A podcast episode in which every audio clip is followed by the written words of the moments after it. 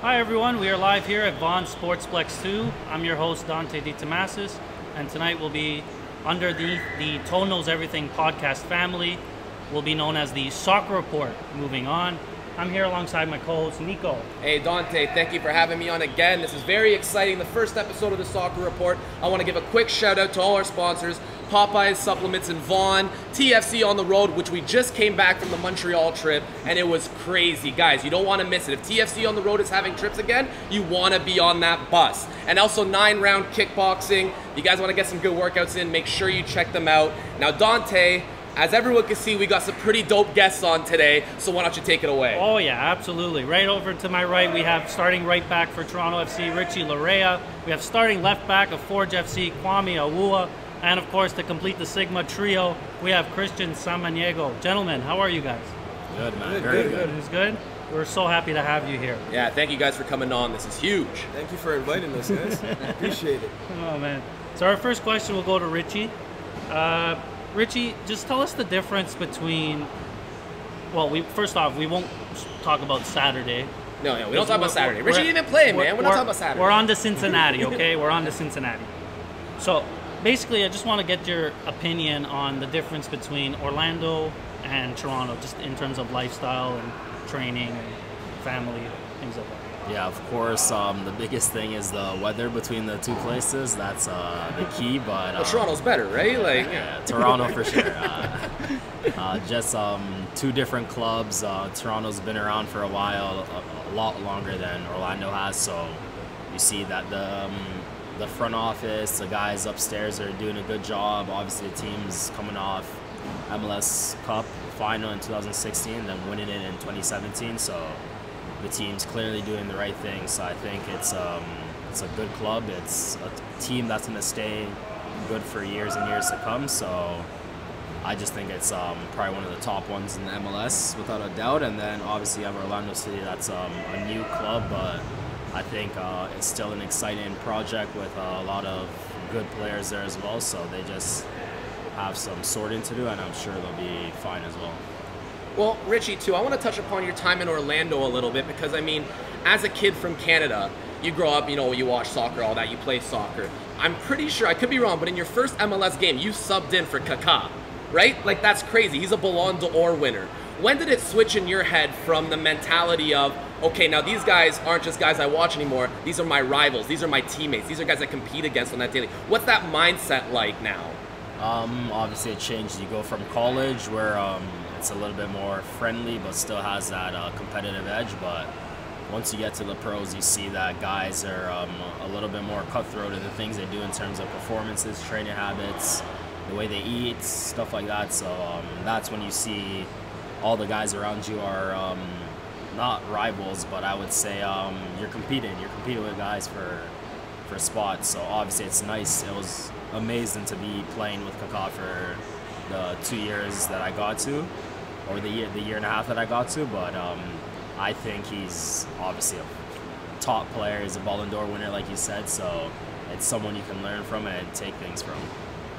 Awesome, awesome. And for the most part, I mean, I always wanted to ask you this: how, how does it feel like playing in front of friends and family?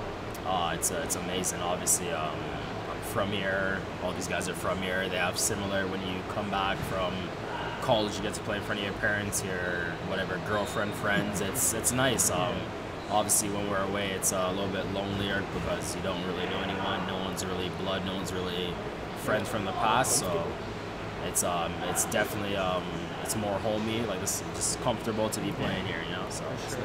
Uh, I'm gonna switch over to Kwame. Um, you know, you started in New York City, big team. Now you're in the first year of the CPL with Forge. And by the way, congratulations on the win on the weekend. Thank you. That third goal, oh my God, I didn't, Dude, draw, I didn't beautiful. draw it up, but Hey, listen. my guy Kadell.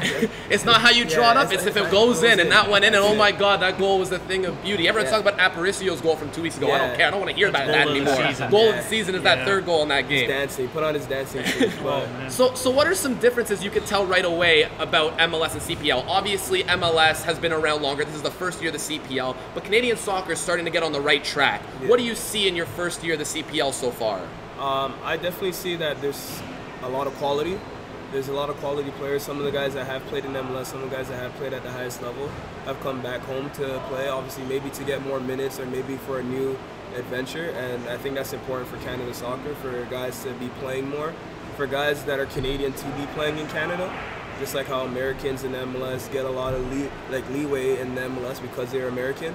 Um, but essentially, I think the qual- everybody at first was like, oh, was questioning the quality, trying to see like, oh, is it going to be competitive or is it going to be like one or two teams that is just going to dominate the whole league? But as you can see, we don't have a lot of teams, but you play against the same teams like three, four times, and the fact that you're able to consistently beat the same team and you have to change your game plan all the time, it shows a lot from the players and the quality of the coaching staff as well. So, I mean, for the first year they're doing well. There's a lot of exposure, and I think once the there's more money pumped into it, it's only going to get better. It's only one year in, and it's doing pretty well. They're able to pay guys decent salaries, some guys decent salaries, so it's only going to go up from here. It- yeah, like you said, it is one year in, and I want to touch up on too because you're in you're in Hamilton, right?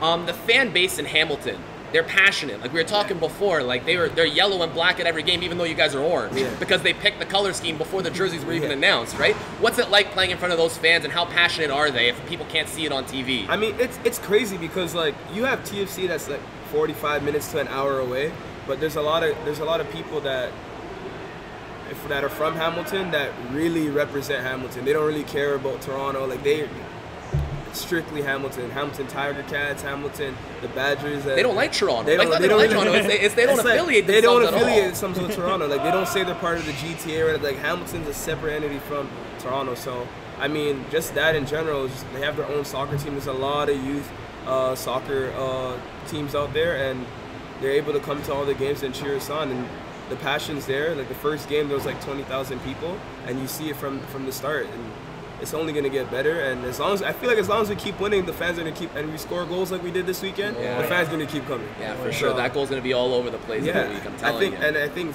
things like that, like it just shows the quality of the league and the quality of Canadian players. Yep.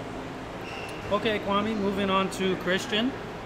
Uh, Christian, basically, we've we've grown up together. We've watched, you know, these two gentlemen here absolutely kill it. Uh, what's it like playing with these guys? Well, I played with them for the majority of my life. Uh, about I don't know, say like 10 years or so, since we were about 12 until we all went until we all went off to college. Uh, playing playing with them, it just made the game for me I, when I was playing a lot easier. Playing with He's lying, yo. It's Play- opposite, well, opposite way around, yo. Play- Playing with him was made the game a lot easier for me and Rich. so so playing with them, uh, it just pushed me and my other teammates at whichever team that we were a part of to get better. Uh, we always wanted to match their level, and these these two guys are really good at small details that a lot of kids now or a lot of players don't really take into consideration. So, and they're they're very very easy, outgoing guys. So even off the field, it's very comfortable to be around them, and I'm sure you Oh, yeah. know that too. Yep, So yep. it made everything just a lot. Yeah, you know, for, every- for everyone that doesn't know, Dante played with all these guys as well. The host of the Soccer Report, he played with these guys too, so he knows what he's talking about. Me, not so much. I played House League. But, but no, so guys, what we want to talk about too is 2026 World Cup is coming up. Now, Canada, is, it's looking like they're going to get their own in because we're hosting it, right? So that's that's big. That's why the CPL coming up is huge. But what I kind of want to talk about right now is the next World Cup. 2022. I don't know if you guys have heard or if anyone else has heard the new rules on qualifying with the Hex. You don't qualify anymore to get in the Hex. It's just the top six ranked in the world get in, which I think is terrible because you got El Salvador, you got Panama and Honduras ranked ahead of Canada, and I think Canada wipes the floor with them every day. And also John Herdman, if you're watching, Richie Laryea. He's in the team. We beat Haiti. All right, like it's no question. It's no question. But what I'm saying is, like, we deserve to be in that hex. I think we are top three, top four in CONCACAF Canada right now. What are your guys' opinion on the new qualifying? I know there's still a chance for teams that are ranked 7 to 35th in CONCACAF to get in there, but it's a lot harder than being in the top six. What do you guys think about that? Anyone can field that question. Um, honestly, I just read up on that. Um, the whole scheme of like the seven to thirty-five rank is really difficult for guys to get into the hex. Like it's almost nearly impossible. There's a lot of games to play, Yeah. and meanwhile, guys are at their clubs playing. You're gonna be playing multiple games with your country and multiple games with your club. It's like it's climbing an uphill battle. It's like an uphill battle. So, I mean, Canada, in my opinion, yeah, top top three uh, team in Concacaf, but honestly, I think there's a, a lot